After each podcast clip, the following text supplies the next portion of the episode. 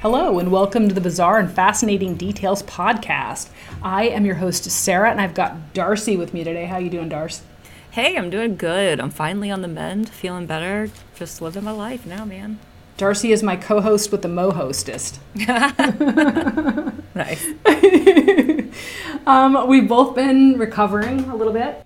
Yeah. Gonna have to give a trigger warning for today's episode.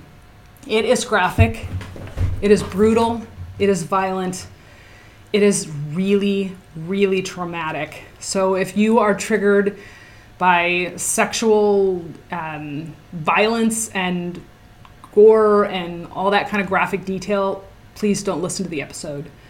Tune out. This is your trigger warning because this is this is a pretty deep one. Today I'm going to tell the story of Dean Corll, the Candyman. Ooh. Okay. It is a heavy episode. It is a heavy is really heavy. indeed. Um, and there are a lot of different reasons that it is heavy. So, um, cases like this, like I remember reading about this for the first time. And this is like, you know, we have this whole discussion about graphic details. Mm-hmm. So there's a fine line, I think, to be played, or a fine line to be followed when you're talking about cases like this because this one is just so extremely graphic that it's like it's hard not to discuss those issues in light of how sick this person was um, and to display how sick he was. I think sometimes with cases like this, if you don't share some of the details, then you miss how mentally disturbed the perpetrator was. Sometimes. Yeah.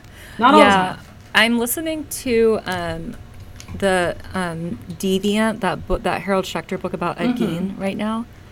And I just got to the part where they've arrested him and they've gone into his house. And so like the up until that point it was just like this is a really weird guy, he's super attached to his mother, like, you know, that kind of a thing. Yeah. And then and and now like it got to the point where I was like, "Oh my god, like I might have to just cuz it's an audible, so I was like, I may have to return this book. Like this is just It's graphic. It's like that, yeah. and I remember yeah. when I first read about it, I, I think it was about 2014, 2013, maybe. Mm-hmm. Maybe it was even earlier than that. May have been as far back as like 2011. Because it was one of the first serial killer cases that I read about. And I went through this phase where, I mean, I've always been interested in true crime, just as a genre, and interested in the law and the background of it. I mean, I chose not to go into criminal law um, after attending law school because for me, some of it is very disturbing. And I remember when I got my first, um, God, was that my first job? Yeah, when I got my first real, like, well, my first job out of law school was working in family law. And I was about six months with a, a family law attorney in Kirkland, Washington. And this guy was ugh, just the quintessential obnoxious attorney who's so full of himself with his fancy, expensive suits. All of his clients were like Microsoft clients. Hmm. And it was basically just the m- people who had made oh. millions on with Microsoft, the first wave of them trading in their wives for newer, younger models. Yeah. So they're going through these divorces, and the wives want custody of the kids, and they want alimony, and they want a settlement, and it was really brutal. Right. And yeah, I didn't enjoy it, Family and I ended up stuck with all of his man. cases that he just didn't want to deal with. Like I had, you know, exotic dancers who were fighting for custody of children who were not taking care of Mm-hmm. their children. And they were fighting to keep custody, but they weren't even, some of them weren't Mm. even bathing their children. And I don't want to say that all Mm. parents like that or all exotic dancers or all sex workers or whatever are like that because clearly that's a way gross overgeneralization of it but the ones that No. i was getting were all just freaking Yeah, yeah, yeah. terrible parents Well, it's the same thing of like, well, if you're a doctor, all you see are sick people, but not everybody's sick all the time. That's just that's who your clientele is. yeah but i remember I having one particular case in in particular that i was really really disturbed by. And it was a case of a woman who she was again she was a dancer um, and she traveled back and forth to vegas on the weekends to as, doing sex work. And she had a three-year-old daughter and she'd been with this man um, i don't know that they were married But she'd been with this man for about five years, and he was with her, but not the father, not the biological father of her daughter. So she went and got pregnant when she was with him and had the daughter, and he accepted it as his own child. Okay. And by all accounts, and I did interviews with both of them and with the little girl, and he was an awesome father. She even Yeah. admitted to it. Like the guy loved this little girl, like she was his own flesh and blood. Like he would have done anything for that little girl. And they split up. And she didn't want him to have any visitation, him or his family, even though they'd grown up with this little girl. Mm-hmm. No, I think she was like five when this whole thing happened. Little girl was. Um, she didn't want any visitation. She didn't want him to have any contact with this little girl, but she, he was the only father she'd ever known. So it was very, very hard because it wasn't the best interest of the child Right. to have her be the sole provider for that child. Right. It was brutal. And the thing is, the law has no recourse for this man because Yeah. they weren't married. He's not the biological father. Yeah. There's nothing. Yeah. And, you know, unless he can show some grievous bodily harm to that child, Yeah. there's no way that child can get removed from her custody. And even so, he probably wouldn't be the one that custody would be granted Right, it to. would go to a next of foster parent, next of kin, and or a foster parent. Mm-hmm. And so it was just it was a really sad, sad case because she just loved this guy so much. Little girl just loved. He was her daddy. Yeah. And it was just uh, after that, I was like, I can't do this. I can't do family Yeah. law anymore. I just Yeah. can't. Ugh. So anyway, um, and then I thought about a couple of other different kinds of law, but never once did I think about criminal law because I had to spend a lot of time when I got my first real job in the court system doing research on some criminal cases. They were rape cases, and they were just so graphic and brutal that it was just like I knew I couldn't handle that.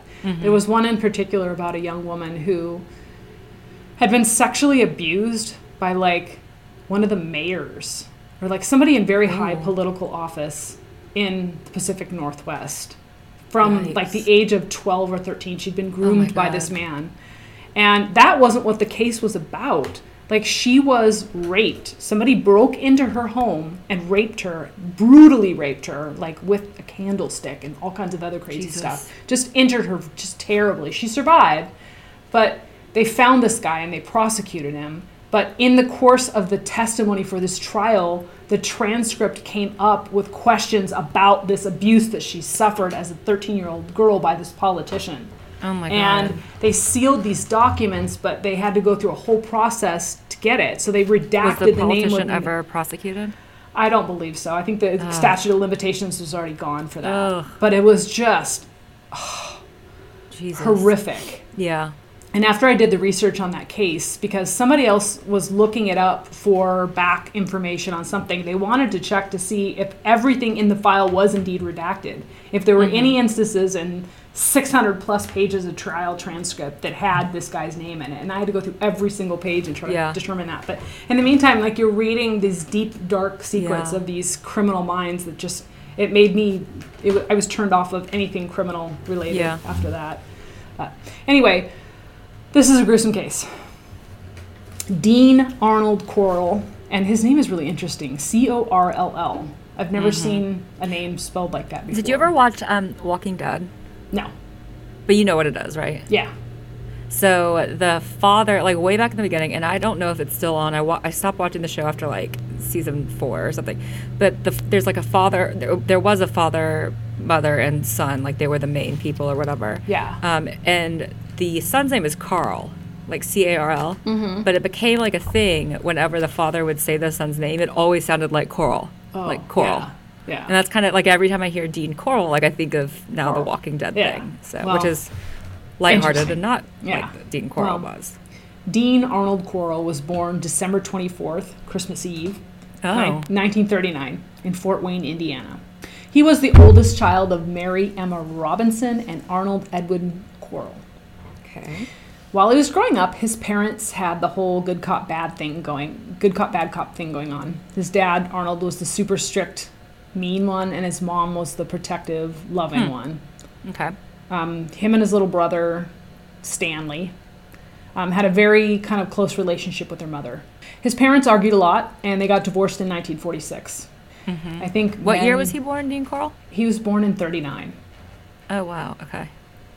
This wasn't super unusual Um, that I think was just sort of the man expectation back then. The men Yeah. were kind of distant, and they were the disciplinarian, and that was what you were supposed to be. I mean, It's cer- I mean, that's certainly the environment my dad grew up in. I don't know that his dad was a disciplinarian, but like in terms of not being close and like Yeah. manly and all of that. Yeah. So Dean's mom moved he and his brother to Memphis, Tennessee. And it wasn't necessarily the best kind of a situation. They were kind of in a smaller house. She sold their house in Indiana, but she did it so they could be close to their father. Okay. He'd been drafted into the Air Force, and she loved her children enough to help to try to keep a relationship with her father for them because she knew it was important for them. Was it, you said this was 46? Yeah. So that's after World War II. It said he'd been drafted, but maybe he hadn't been drafted. Maybe he just joined the Air Force. I don't know. In any Yeah. case, he was in the Air Force. As a child, Dean was very shy and withdrawn. He didn't really have that stereotypical lack of empathy kind of a thing that's found in many serial killers.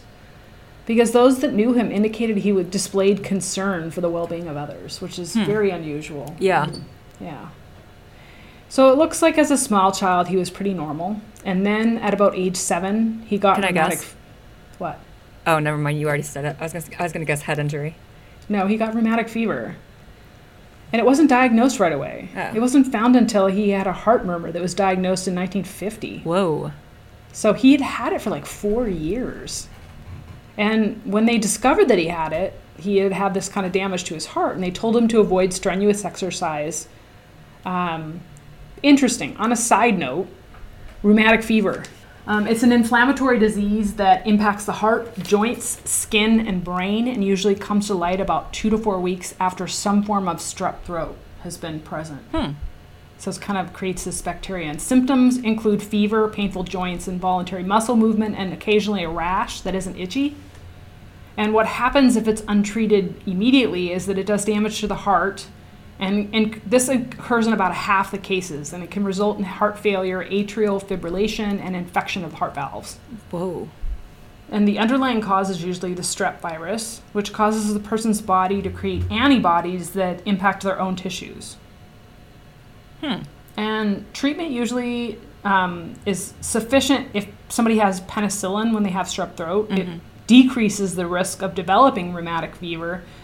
Um, but patients most often are between the ages of 5 and 14 years old, and usually it's a disease that's found in the developing world, Mhm. indigenous people, and areas of poverty and poor diets and nutrition. Usually it develops two to four weeks after strep throat has been present, and treatment involves reduction of inflammation within the body, which can be helped with aspirin Yeah. or corticosteroids and antibiotics. And uh, But mostly it's aspirin at very high doses, and there is no vaccine currently available for this. and and when you say it's mostly seen in the developing world, that wasn't necessarily true in the 40s and 50s. No. Like, it was. It was more wasn't common here. uncommon in the United States to, to see it. But it was historically more common to see it in pockets of poverty and lower income Yeah. levels. Yeah, yeah, yeah. In this country. Okay, so back to the story. Because I was like, what the heck is rheumatic fever? What exactly is it? I've I mean, heard of it, but I didn't know Interesting that. that it can be treated with a high dose of aspirin. Well, it can be the symptoms can be treated with high dose of aspirin, but it sounds like you need just creates inflammation within the body. The penicillin is to take care of the strep throat, which in turn Oh, helps oh, reduce oh. the causes Okay. That contribute to having this occur. So it's like untreated strep throat can Yeah. cause the body to have this reaction. Interesting. So interesting, super interesting. Sorry. I had a side note there and I had to talk about that for a second because I was like, what the heck? That's so strange. Anyway, back to the story.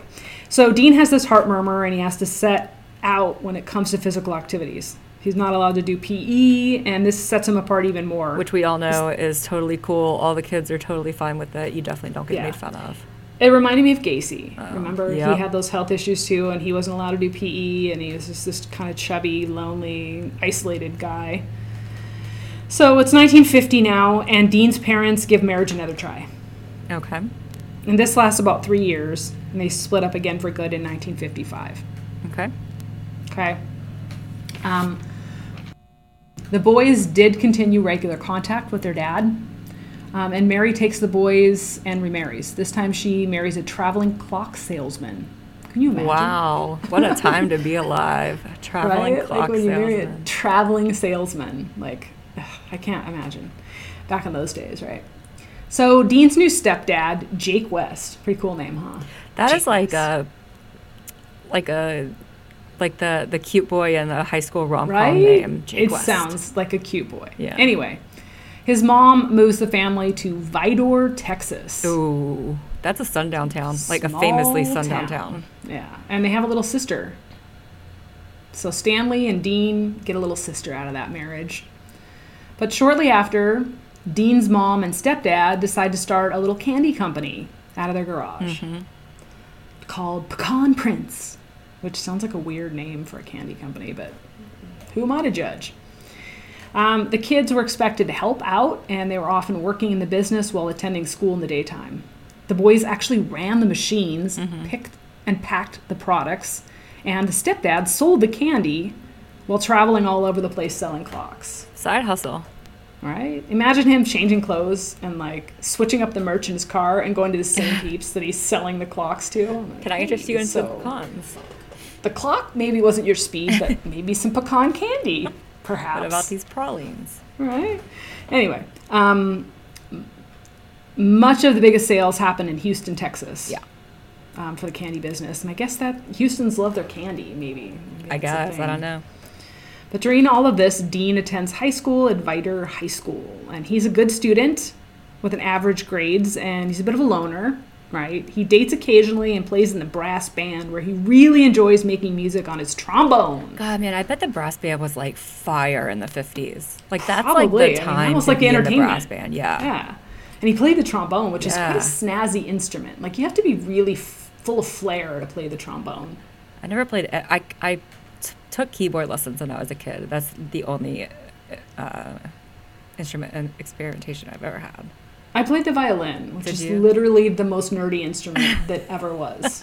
anyway, don't get mad at me. Don't send hate mail. I played the violin. And it wasn't the cool violin. It was the nerdy Is violin where cool you play Mary? Had a Little Lamb. I don't even, you know, sometimes they have the violin in those country songs and it's like really like happening and it's kind of a country sort of a vibe and they're jamming down and they're thought that was like a rocking banjo. out. Oh no no no no no! I know what you're talking about. The fiddle. yeah, the fiddle. Called the fiddle. But anyway, same thing. Anyway, Now we're gonna get the hate mail. It's I, I don't think it is the same thing. it is. Is it? Yes. I don't know. basically the same thing. But during all of this, this guy's playing in the, the brass band. But not long after Dean graduates in 1958, the family moves to the outer part of Houston to be closer to the biggest candy sales. They're doing it. They're like, we're going to make a go of this. This is going to Mm-hmm. They're committed. happen. The Pecan Prince is going to kill it. This is going to be the brand name for the family product, and we are going to just dive into this headlong. But then his mom convinces him to move to Indiana for a little bit to help out his grandmother. She's been Okay. widowed and she needs a little bit of extra love and attention. So it's just Dean that goes. Yeah. Okay. He's right out of high school, so like he's that strong, strapping young man and mm-hmm. he's going to go help grandma out. And he meets this girl and starts dating her for a little bit and she asked him to marry her in 1962. Oh, Which- how progressive. Yeah, wild, right? But he is completely turned off by this, and he's like, um, no. Oh, Then he ends up moving back to Houston to help with the family business yet again, and eventually gets an apartment above the shop. So he stays with grandma for a little bit until she gets her situation under control, and then he's like, deuces, I gotta go back to Houston. They need me with the candy business. So then Jake West and Mary get divorced in 1963, and they start a new business. Just the boys and their mom. So Jake Okay. West gets the Pecan Prince, and Mary starts the new business called Corll Candy Company. how alliterative. Yeah. And Dean gets to be the vice president. His younger brother is the secretary treasurer, and I think his mom is obviously the president, right? Right. So it's during this time that a teenage employee comes forward and claims that Dean kind of tried to make the moves on him. And this is like the early 60s, so like number one, I don't think people believed him because homosexuality was so hidden and so shameful Yeah. and so like not a thing back then. Even though it was going on, clearly it was going on, but it was very much hidden. And for, to have this young kid come up, it just I think probably sounded to her like he was making stuff up or Especially in Houston. It's Yeah. not like Yeah. that was a Very, very town in conservative the part, yeah. 60s. exactly. So basically, she fires him in response. She fires the, the, The teen. kid employee. Yeah. Okay. And, you know, I, it's obvious she believed her son would never do such a thing. But not long after, Corll gets drafted into the army. This is Vietnam coming up, right? Yep. August 16th, 1964, he goes to Fort Polk, Indiana for basic training, and then he goes to Fort Benning for some training, and then he gets stationed in Fort Hood in Texas, where he's permanently stationed. And he was really only in there for like less than a year, training as a radio repairman. And So he didn't actually serve overseas. no. Okay. Um, he's been training as a radio repairman, and his record is like spotless while he's in the army. And despite all of this, he hates the military. And he applies for a hardship discharge, saying he's needed to run the family business. Oh, okay. So he's like, I gotta get out of here. I cannot Yeah. handle this. And maybe he figured out how to get out was this honorable discharge. And they gave him that June 11th, 1965. Again, just about 10 months of military service. So he mm-hmm. never saw action overseas or anything like that. Reportedly, his time in the military made him realize he was gay. Okay. And that's where he claims he had some of his first sexual encounters Okay. according to friends and family that knew him well. Other people who knew him said that his behavior changed after military service, leading them to believe he was gay. So it was pretty drastic for them to be able to notice something like mm-hmm. that in that period of time, right? Yeah. So Dean goes back to Houston and gets into this fierce competition with his stepfather's company, the Pecan Prince. And he responds to this competition by throwing himself into his work. And mm-hmm. I don't think it's unusual for him to do that anyway, because like he's probably battling with his homosexual tendencies, which were not accepted during that time mm-hmm. period. So he was probably trying to work hard so that he didn't have to think about it, and so that you know, you, it's hard to get in trouble when you're working hard, mm-hmm. right? By 1965, the business is good, and it's partially because they moved across from an elementary school. Yep. Kids love candy. Yeah, yeah, and he's known to give free candy, and that was, I think, where he got to be known as the Candyman at first. Yeah. That's And- how I always heard it. Yeah. He especially likes giving it to attractive young boys. Dun, dun, dun. And this is when he starts getting the nickname the Pied Piper or the Candyman. Now, the Pied Piper is probably the more appropriate one because doesn't that story end with him killing all the kids? I don't want to get into that. That's terrifying. Sorry. Sorry. I thought it did. It's one of those fables that doesn't happen. In the meantime, though, um, the company is hiring more and more teenage boys. And Dean is seen being super flirty. A little bit like Gacy, again. He sets up this little recreational area at the rear of the business where young workers and other youth can come hang out, like a pool table and like this sounded so but this happened before Gacy. I believe Gacy was late 70s. Yeah. So Gacy like took a page out of this guy's book. So then it's Wasn't he also like? Weren't they also like smoking pot? Like they could go and like do drugs. this was the there? 60s. I mean, pot, like huffing paint, uh, drinking, like LSD, like it was uh, all go. But I think the most common for them was marijuana and beer. Yeah.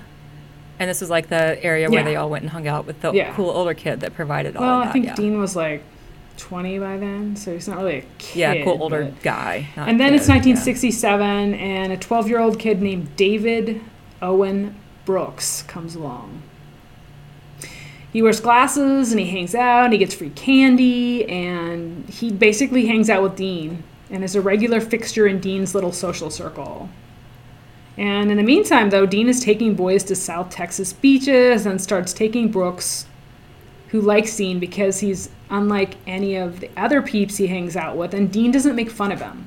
So I guess David Brooks was a little bit nerdy and like a little bit teased and kind of quiet and shy, and really. Um, Dean Corll is the only one that treats him like just a normal person. Like, hey, you're just like everybody else, and that appeals to him. There's a problem though when adults identify better with children. Like that's You always think? a red flag when adults. Mean, I do think that's what I'm saying it. But yeah, that's. I mean, I understand why as a child he Yeah, felt like that. Like, wow, this older this older man gets Dean was but, clearly like, grooming him. it's a He's problem. clearly being groomed. yeah, because Dean Yeah. starts like first, you know, very subtly complimenting him, making him feel secure. Then he starts inviting him on all these kind of illicit trips that he should never have been going on with an adult male by mm-hmm. himself. Then he starts getting cash. And then David starts looking at Corll as sort of this father figure. And then Dean drops the act and pushes David for sexual favors. And this sexual relationship develops between this 12 year old boy and this adult man. So he's very, very obviously grooming this poor young boy at this point, which is just awful. God.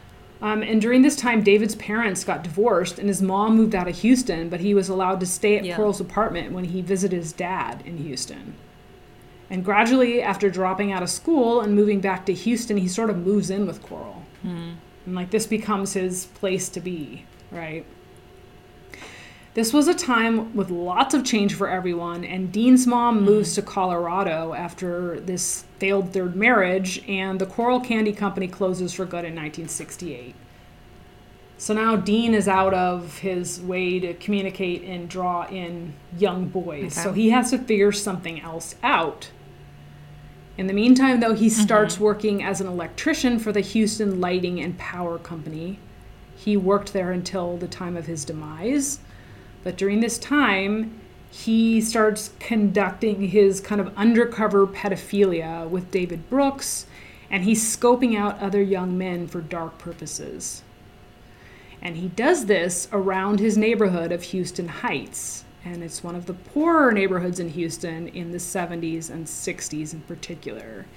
Even worse, Dean had David and another boy named Elmer Wayne Henley, who he trained as accomplices to bring unsuspecting boys home so that he can abuse them. And the boys mm-hmm. they are bringing home are ones that live in and around Houston Heights and friends and acquaintances of David and Elmer Wayne Henley. Mm-hmm. Some of Dean's classic tricks are telling kids he knows of great parties and he's going to give them a ride home and then he would basically prime them with drugs and alcohol and Again, just like Gacy. Exactly. And you know, at this time, kids were a little bit freer. Parents weren't warning them about pedophiles trying to get at them. It was a more innocent time. Um, and I think kids were starting to experiment with drugs and alcohol and really kind of breaking out of that very conservative 50s era and really not afraid of anything. Yeah. And at this And I mean, they're also they're the Elmer, uh, Wayne Henley and and what was it, and Brooks are recruiting their friends. So Yeah. like it's a friend of a friend. So it's basically so like you see a creepy I- dude in a van and you're like, hell no, I'm not Yeah. going. But if you see a creepy dude with Like- two kids your own age who are like, that you know from school, like yeah, this guy's totally cool. Yeah. Like he's gonna give us drugs. You're gonna get in the car. I mean, It's the same thing yeah. as you know the man and the woman together. You're going to be more likely Yeah, to take a ride yeah. with them than you would be if you saw a man by himself. 100%. So they definitely provided that element that was reassuring to these teenage boys. Mm-hmm. So Corll escalated at some point to killing, and authorities are not really sure when this happened, but he had handcuff games and he liked to tie victims to his bed or handcuff them to something that can only be described as a torture board, where they would be beaten, tortured, abused, and sexually assaulted before they were either strangled or shot. Corll would then wrap them up in plastic sheets and bury them in either the woods, a rented boat shed, or at the beach, or anywhere else that he felt was a secret, quote unquote, place to hide them. Mm-hmm. Sometimes the victims were forced to write home or call to throw the parents off or the authorities. Dean mm-hmm. liked to keep trophies. He particularly enjoyed taking keys from these young boys as his trophies. Hmm. And during this time, Dean moved multiple times. Um, he kind of kept it switching it up. Um, s- Yeah. Probably to throw the authorities off, but he always stayed close to or in and around Houston Heights. okay. Okay, so let's talk about the victims. The first known victim in the reports and the um, information out there about Corll was an 18 year old college student who disappeared while hitchhiking home from the University of Texas. His name was Jeffrey Konen. Now, there is some debate, and I want to talk about this a little bit later as to whether this truly was the first victim or not. But this is the first Sure. victim on record that they can conclusively First yes, murder exactly. victim. Gotcha. okay. So the police were led to the body of this young boy 8 10 73 and we're, again we're going to get into that in a little bit later. It was buried on High Island Beach. And this is a town off the coast of the Gulf of Mexico and east of Houston. It's determined Okay. that Konen died of asphyxiation and manual strangulation at the hands of Corll, who then placed a rag or a cloth in his mouth, which ultimately killed him because he couldn't breathe. And he'd been buried under a boulder, Right. covered up with lime, wrapped naked in plastic, and bound with nylon cord. There was evidence of sexual assault. So around this time, young Brooks interrupts his lover sexually assaulting two teen boys strapped to Dean's bed. Now, I'm not sure that Brooks knew what was going on. I'm sure he was a, a kid. He really didn't have a lot of experience with sadism and with masochism and with torture and any of those things like mm-hmm. that. Who among us does? It would probably have thrown you for a loop. Like you would have been confused. You would not necessarily know how to deal with something like that. And Sure. this is like his father figure who has become his sexual partner. Right. Who just this is a twisted, strange relationship. He ends up negotiating Right. in exchange for not telling. Dean buys him a Corvette. A Corvette. A green Corvette. Now, mm-hmm. at that time, you know, 70s and 80s, 60s, 70s, having a Corvette was pretty badass, right? So he probably thinks, oh, Oh, my yeah. gosh, this is amazing. And then Dean tells him he can have $200 for each boy he lures to Corll's place. That's about $1,500 in today's money. Okay. So Brooks, Wow. in later, you know, documentation and reporting says that Coral told him and Henley that he was involved in a sex trafficking ring and that he wanted these boys so he could sell them into sexual mm-hmm. slavery. So I think initially, you know, according to some of the accounts, some of them say they knew all along that he was killing them, but some of these accounts suggest that they Right. thought he was selling these boys into sexual slavery, not that he was killing them. And that's why they Yeah. disappeared. Exactly. And that it wasn't as bad, right?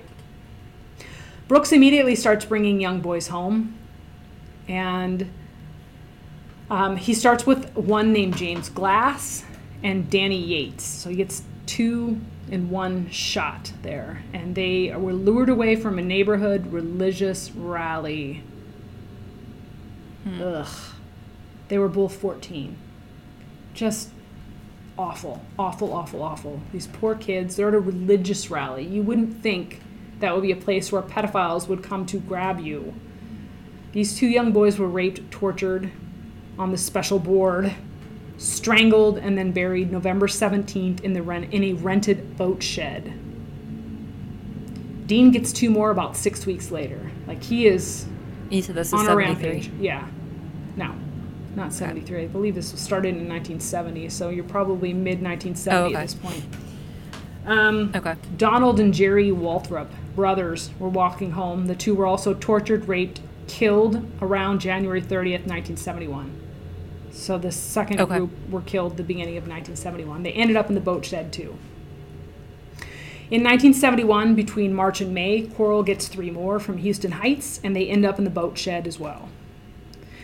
Brooks was known to have been a part of all three of these. They were 15 year old Randall Harvey, killed by a gunshot to the head, 13 year old David Hillegeist, and 16 year old Gregory Mallory Winkle. They were killed all together in May of 71. So it was around this time Elmer Wayne Henley was not involved until a little bit into when the killing started, but he was likely mm-hmm. intended to be a victim too. And Corll sees something in him, stops, and offers him $200 to do the same thing that David Brooks is doing to bring him young boys. Mm-hmm. And Elmer Wayne Henley jumps on it and starts bringing him boys as well. He's been a friend of David Hillegeist. So there is a connection. Like it seems as though mm-hmm. these boys that are helping Corll know or are acquainted with or are friends with many of the young boys that they're kidnapping. Mm-hmm. August 17th, 1971, Brooks persuades 17 year old Reuben Watson Haney to come party at Dean's house with the promise of drugs and alcohol. He was also strangled and buried in the boat shed. September 1971, Corll gets another two young men. Some of these victims are said to have been tortured for four days before they were actually murdered, which Jesus. just is awful. These two victims have never been identified. So, this guy, like, he's not only is he like doing it rapidly, but he's getting like two at once. Like, just Yeah. disgusting.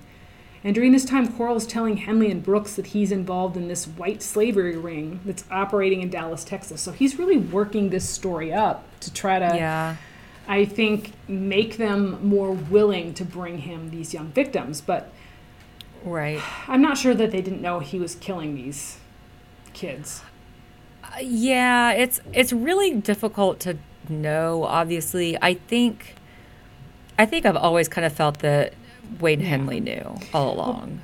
I, I don't know about Part of the Brooks, devious but- nature of these crimes is Henley and Brooks assisting to assure the young boys that everything was normal. So Yeah. even if they didn't do the killing directly themselves, like them helping to lure these boys to their death is bad enough. Like it's just as bad. Well, and they, I mean, let's say they truly didn't know that these children were being murdered. They lured them to sec- being sex Yeah. traffic, like yeah. sex trafficking victims. So like, they're not in the clear by any means, but like, yeah. But it does get worse. right? Yeah, of course. Sometimes they would handcuff themselves to show how fun it was, presumably, and how innocent, and then they would do it and Corll would bind and gag Yeah. the, the victims, right? Brooks and Henley later claimed they didn't know the youths were murdered, like I mm-hmm. mentioned earlier, and then they say they believe they believe the youths were sold into sexual slavery. In March 1972, Brooks, Henley, and Corll lured Frank Aguirre, a friend of Henley's, into a van to smoke marijuana and drink. He was then persuaded to come back to Dean's house, where he was handcuffed, tortured, assaulted, and then buried at the High Island beach. The two claimed they hadn't known Corll was killing at first up until that point. Hmm. But still, even after they found out, they say with Frank Aguirre, they still kept helping him. Hmm. And in April 1972, they nabbed a 17 year old boy by the name of Mark Scott. He was also tied to the torture board, tortured, raped, strangled, and buried at High Island. Billy Balch and Johnny DeLome were next. And Brooks claims Henley actively began participating in killing these young boys at that point. Hmm. Henley started strangling and shooting victims himself and basically helped bury them. And sometimes he buried them himself at the High Island Beach without Corll's assistance. 19 year old Billy Reidinger was next. Brooks claims he persuaded Corll to let this one go, but in exchange, he assaulted Brooks after tying him up.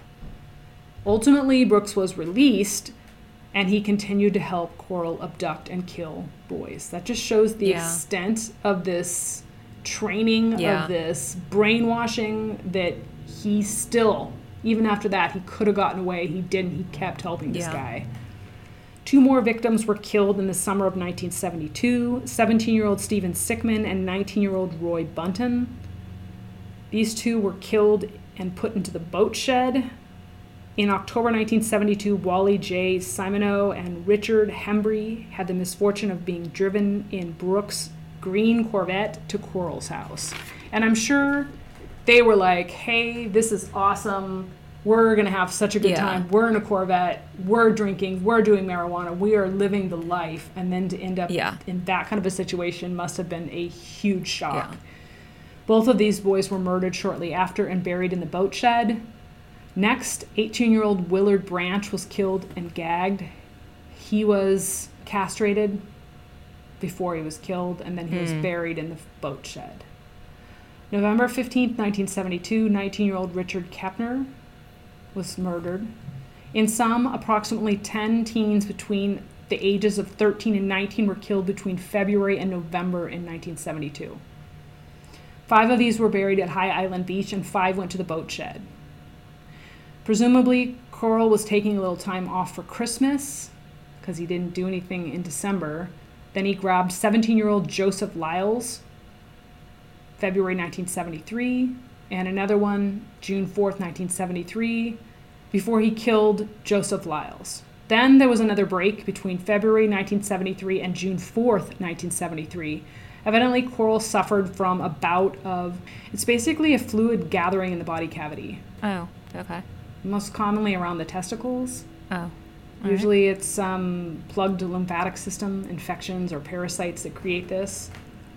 Um, Corll suffered from this for a few months. Eventually it went away and the fluid didn't gather there anymore. But Henley temporarily moved away and tried to get away from Corll during this time period, which who wouldn't, right? Yeah. Then Corll came back with a vengeance. The brutality and frequency of his crimes were getting worse than ever. June 4th, he finds a 15 year old boy named William Ray Lawrence and abducts him. He suffers through three days of extreme torture before being strangled and buried at Lake Sam Rayburn. This is northeast of Houston. 20 year old Raymond Stanley Blackburn suffered the same fate a few weeks later. Then in July 1973, the trio snatches 15 year old Homer Lewis Garcia. So at some point, Henley comes back. Yes, Henley did come back. Yeah. This young boy, Garcia, was shot and also buried at Lake Sam, Ray- Sam Rayburn. Five days after comes 17 year old John Sellers, who was shot and buried at the High Island Beach after being tortured. Then, surprisingly, Brooks marries his fiancee, who's pregnant, in July 1973 and leaves. Oh. Wow. So Brooks is getting out of the game. He's like, I've been doing this with you for three years now. I'm done. I'm going to go marry and be a dad and be a normal guy. Henley then assists Corll on his own with three murders between July 19th and 25th. There's 15 year old Michael Balch, brother of the previous boy who was strangled and buried at Lake San Ramon. So this is like, can you imagine being part of that family? You, your uh, one son is, disappears and then the other one disappears. Ugh. Um, Charles Cobble and Marty Ray Jones were both abducted July 25th and buried in the boat shed by Henley on his own, might I add. Hmm. August 1973, Corll nabs 13 year old James Stanton Dreymala, who was tortured, raped, and strangled before being buried in the boat shed. Okay, that was the last victim of Corll. Then, on August 7th, 1973, when Henley is 17, he invites 19 year old Timothy Cordell Kerley to come party. Presumably, Kerley was intended to be a victim. He comes back to Dean's place. Dean isn't there, I guess, at the time, but Henley and him sniff paint fumes and drink alcohol. Then the two gra- go to grab some sandwiches around midnight. Okay. Got the munchies. Uh, who knows? Maybe paint fume sniffing makes you hungry. But this is when 15 year old Rhonda Louise Williams joins the group. She evidently was the ex fiance or the fiance of an earlier victim, Okay. but her father had just beat her up. He was drunk, and she mm-hmm. was looking to get away from him, and they say, Come hang out with us. We're just going to party and blah, blah, blah. I think this was kind of impromptu. I think the mm-hmm. other guy was possibly intended to be a victim, and they just were like, they felt bad for her. Yeah, because there have never been any women or female victims. So the three end up back at Corll's house, and around 3 in the morning, August 8th, 1973, Dean sees the group arrive, and he's pissed because Henley brought a girl, mm-hmm. presumably, quote, ruining everything for bringing a girl into this situation when he was about to get his party on. Corll then realizes it's better than nothing and offers the three guests beer and weed until they all pass out. Hmm. So he just kind of waits for them. And then he handcuffs Henley and tapes his mouth shut and binds the other two and strips Kerley naked. Like he's clearly going to do what he does torture, kill. Corll then announces he's going to kill all of them for bringing this girl into his house. Henley, in the meantime, negotiates for his life, ultimately convincing Corll to release him so he can participate in killing the two other victims of Williams and Kerley. Mm-hmm. Corll planned to kill and torture Kerley, while Henley is expected to do the same with Williams. And Corll makes that very clear. He's Yeah. like, This is what's going to happen. You're going to do this, and I'm going to do this. He straps them both to the different sides of the board. Like Williams is on one side and, and Kerley's on the other. Yeah. And he's like, This is going to happen. You're going to do her. I'm going to do her. We're going to kill them both. Mm. End of story. Henley then gets into an argument with Corll. And I think he pretty much just hits the limit. And he tells him he's tired of Dean killing all of his friends. Then he shoots Dean multiple times. The wild part about this is they're all in the same room and he's arguing with Dean and he picks up Dean's gun and shoots Dean in the head, like in the forehead. The bullet doesn't pierce his skull. Mm-hmm. Bonkers. He's not dead. He's just pissed. So Yeah. Henley shoots him a couple more times as he's turning away from this gun because I think initially he was like kind of goading him, like, you'd never shoot me. You won't do it, you pussy, and blah, blah, blah, or like yelling Yeah. at him and getting mad. And then, of course, Henley's like, he does. yeah, shoots him Yeah. kills him. He ends up dead on the floor of gunshot wounds. He's naked with his face against the wall of his own home. Henley then releases the other two and they all call the police. This is around 8:30 August 8, 1973 in the morning. Henley was taken into custody but his two but this was just the beginning of the very dark revelations that are about to happen Yep. here. So you- I think initially police think that it's just this kid who you know was partying and got himself Mm-hmm. into a sticky situation and, and killed himself in self defense because he was trying to be assaulted by this gay guy. Right? Mm-hmm. That's not what happened. Everyone believes that Henley shot Dean in self defense. They just didn't know about the dozens of other victims that Henley had helped Right. kill. He immediately confesses that over the last three years, he and David Brooks had helped procure and kill boys with Dean Corll. Mm-hmm. Like, he lets them have it all. He further reveals where the victims are buried and how he initially thought the boys were part of a sex slavery ring, and now he and Brooks had been paid and had assisted with actual killing of these boys. Police then look at Corll's home and find these really strange rooms with like torture boards and tools and ropes and wires and motors and electricity and handcuffs and glass tubes used to torture Yeah. and a bunch of dildos and nylon ropes and all kinds of creepy stuff. The floors are covered with this twisted. plastic, you know, over the rugs. It's and can you imagine? This is like early 70s, like very very conservative Texas. Like they must have just been absolutely horrified. Yeah. Corll's van was also rigged for abduction and torture with all sorts of devices, as well as there were crates in his yard with drills holed in the side, or excuse me, with holes drilled in the side and human hair attached. Oh my god. So he's got these crates like to hold these victims as well, but just awful, awful, awful. And Henley leads the police to the boat shed in southwest Houston, as well as the other areas. Authorities dig up the area and find the bodies just as Henley had described. Victims had been sodomized, sexually tortured, pubic hair pulled out, genitals chewed, objects forced into rectums, glass rods inserted on the other side and smashed, cloth hmm. rags inserted into mouths to muffle screams, and all of this was evident by examining the victims. You could tell pretty clearly, even though there had been lime poured on many of them, so they had hmm. decomposed quite a bit. Brooks surrendered not long after that, August 8, 1973 to be exact, and he denied doing any of the murdering. He admitted to knowing about the events that transpired, and Henley admitted to assisting with everything for at least nine of the killings and assisting with other ones. So Henley and Brooks both assisted in finding bodies of victims after that mm-hmm. because there were quite a few of them. The 27 known victims made this the worst killing spree in American history at that point. Mm-hmm. This was, of course, surpassed by John Wayne Gacy in 1978, who we covered in an earlier episode. So if you want to hear about Gacy, look up our earlier episode. He killed 33 boys and young men, and he admitted to being influenced by the press coverage of this case. I didn't know that. Gacy did, yes. Wow.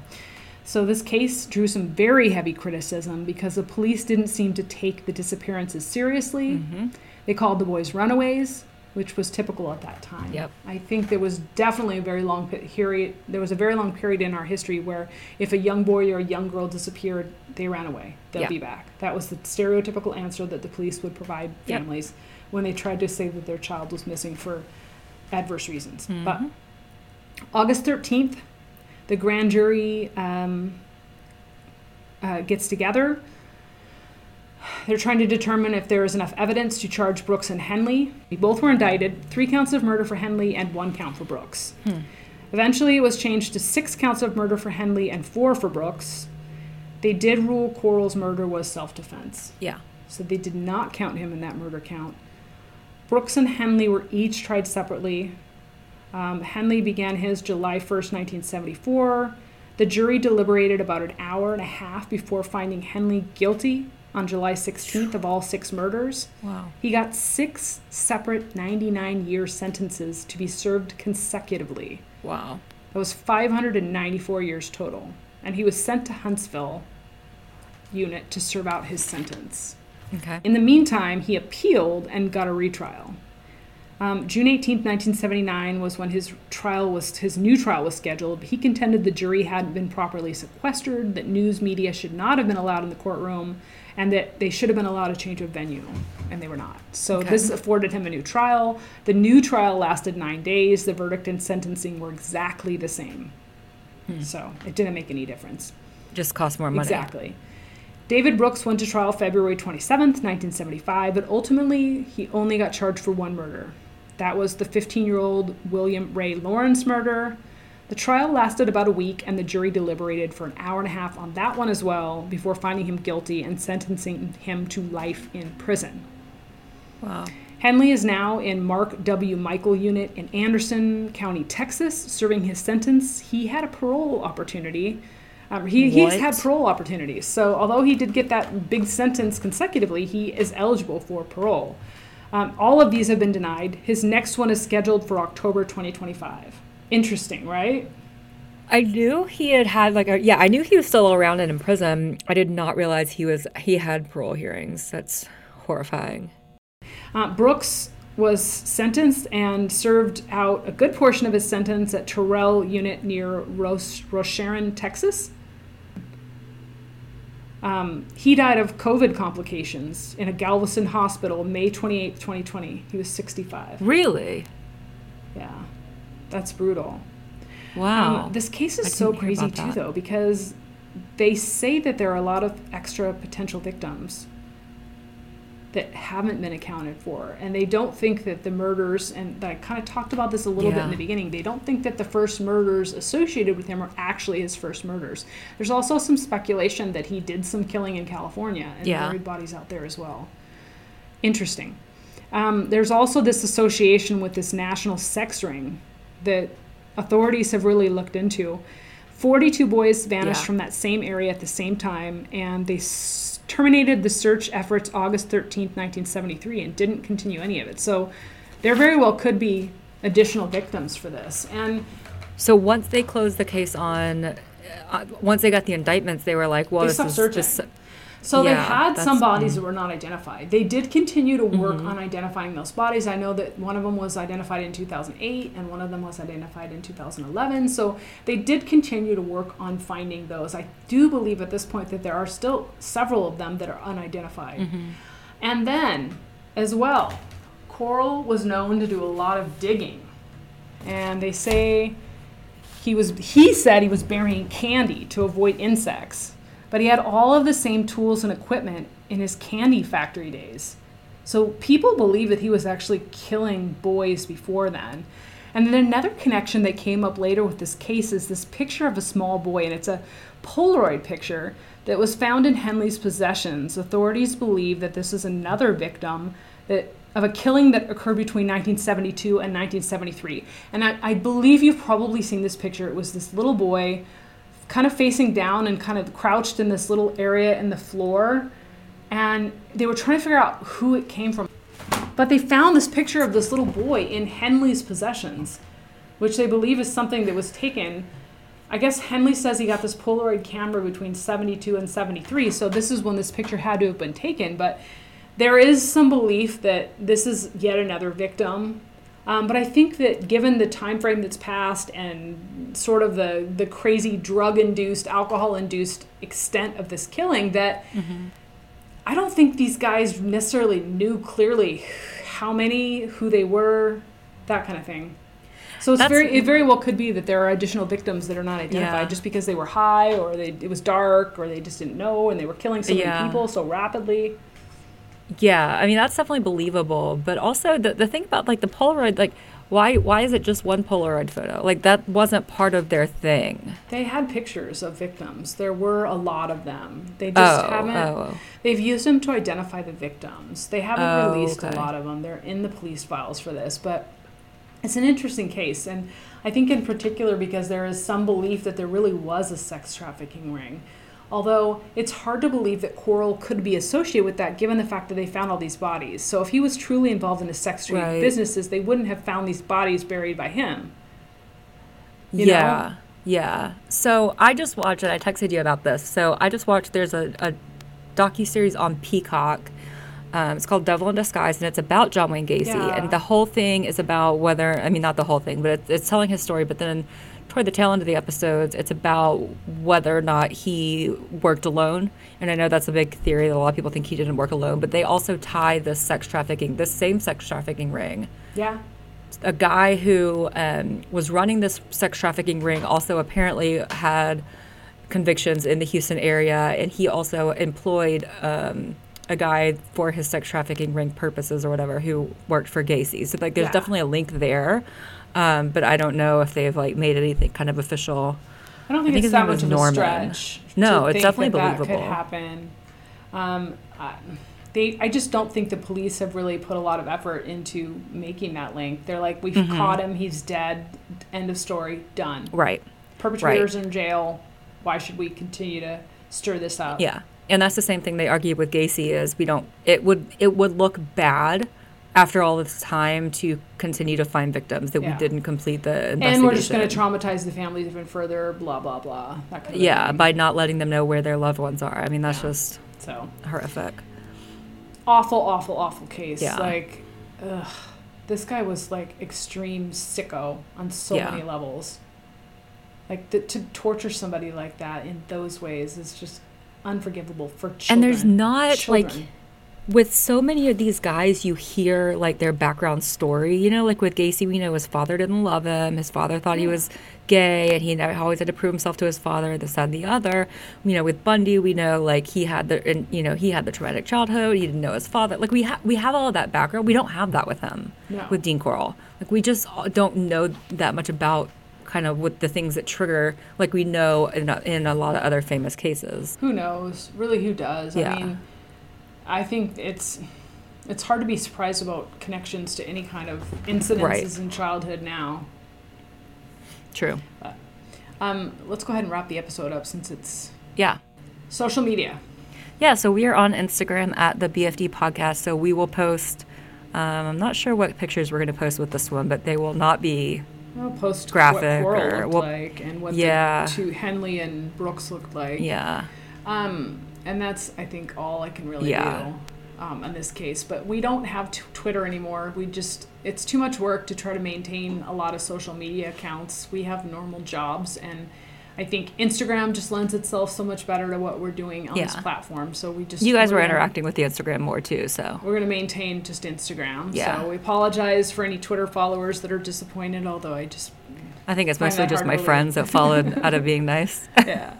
But in any case, um, if you have any questions, comments, or suggestions on this case, you can give us an email. Slip Yeah, into our sure. DMs, shoot us an email, uh, tell us about it.